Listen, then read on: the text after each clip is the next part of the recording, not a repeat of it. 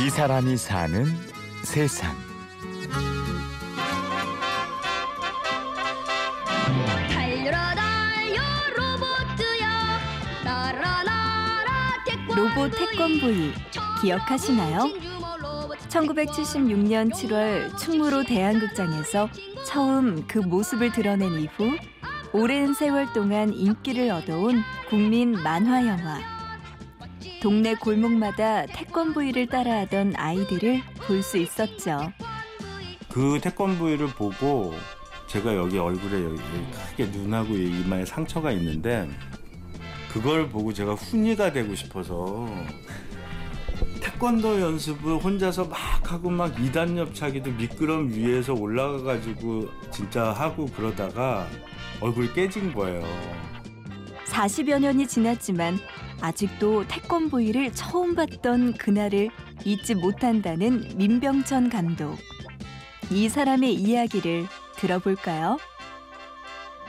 그때 제가 아홉 살인가 그때 당시에 태권브이가 대한극장 앞에 서 있었는데 한 20m는 넘게 돼 보였어요. 너무 거대해 보여서 그리고 너무 멋있는 거예요. 그래서 그 앞에서 막 한 두세 시간을 삼촌이 가자고 하는데 제가 막 울면서 안 간다고 땡깡 쓰던 그 기억이 아직도 있어요.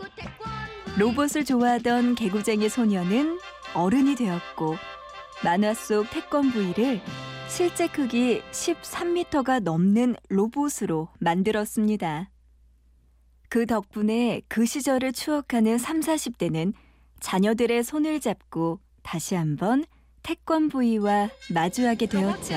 이거랑 이제 배에서 이제 레이저가 나가면서 이 손이 그리고 이제 카프 박사 딸 얘가 나쁘네요. 이곳 태권브이 박물관을 진두지휘하는 그는 원래 드라마 PD였고 대종상 신인 감독상을 받은 영화 감독이었습니다.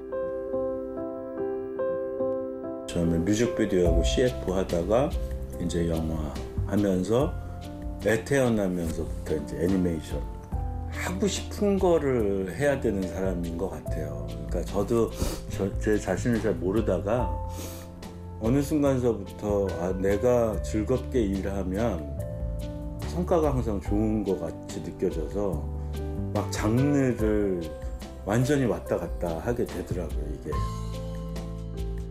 좋아하는 일을 열심히 하다 보니 좋은 성과도 얻었지만 가족과 지내는 시간이 줄면서 위기가 찾아왔습니다. 진짜 내가 하고 싶어서 하는 일들인데 그런 걸 막 미쳐있게 하다가 어느 순간 딸애가 커버려서 4살 정도 됐는데 나는 나 쉰다고 딸애한테 잘해준다고 놀러 가자 이랬더니 딸애가 또 그런 소리를 하는 거예요. 아빠는 항상 나가 있어야 되는데 왜 여기 있냐고. 그 얘기가 너무 마음이 아팠어요. 나의 가족, 나의 아이들을 위해서 할 수 있는 일이 무엇일까 고민하던 민병천 감독은 안정적인 회사를 버리고 테마파크를 만들기로 결심합니다.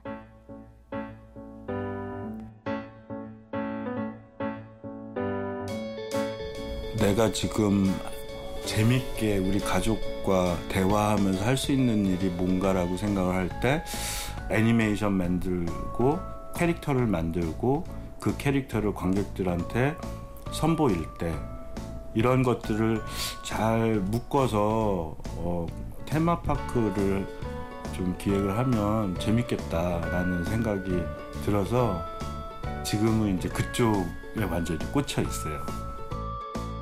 아이들도 즐겁게 아빠의 일을 돕다 보니 자연스레 아빠가 가깝게 느껴졌지요. 그래서 가장 큰 조언을 해주는 친구들이 이제 딸애하고 아들애, 아들애가 중학 초등학교 4학년이거든요. 그래서 이 V 센터도 설계를 우리 아들하고 같이 했었어요. 예. 아들하고 되게 교감이 잘 돼요, 제가. 예, 아들도 아마 그렇게 생각하지 않을까. 예, 예, 예.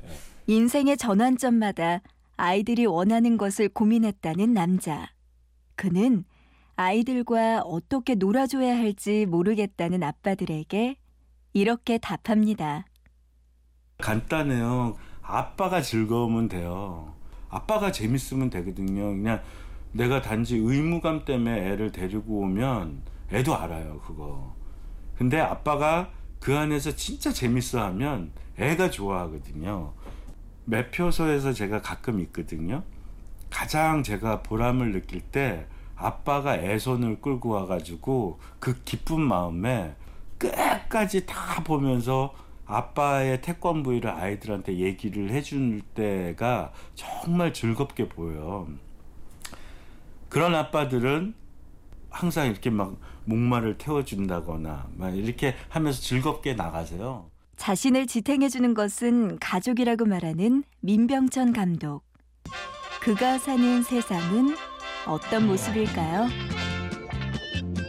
가족하고 같이 보내는 세상이 가장 행복한 세상? 어, 그 가족이라는 범위가 살면서 자꾸 확장이 되는 것 같아요.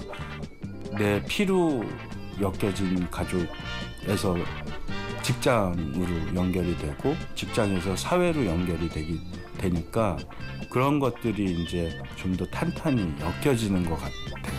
네. 이 사람이 사는 세상. 태권브이처럼 온 세상을 한 가족으로 품고 싶은 민병천 감독을 만나봤습니다. 지금까지 취재 구성의 강희구, 내레이션의 구은영이었습니다. 고맙습니다.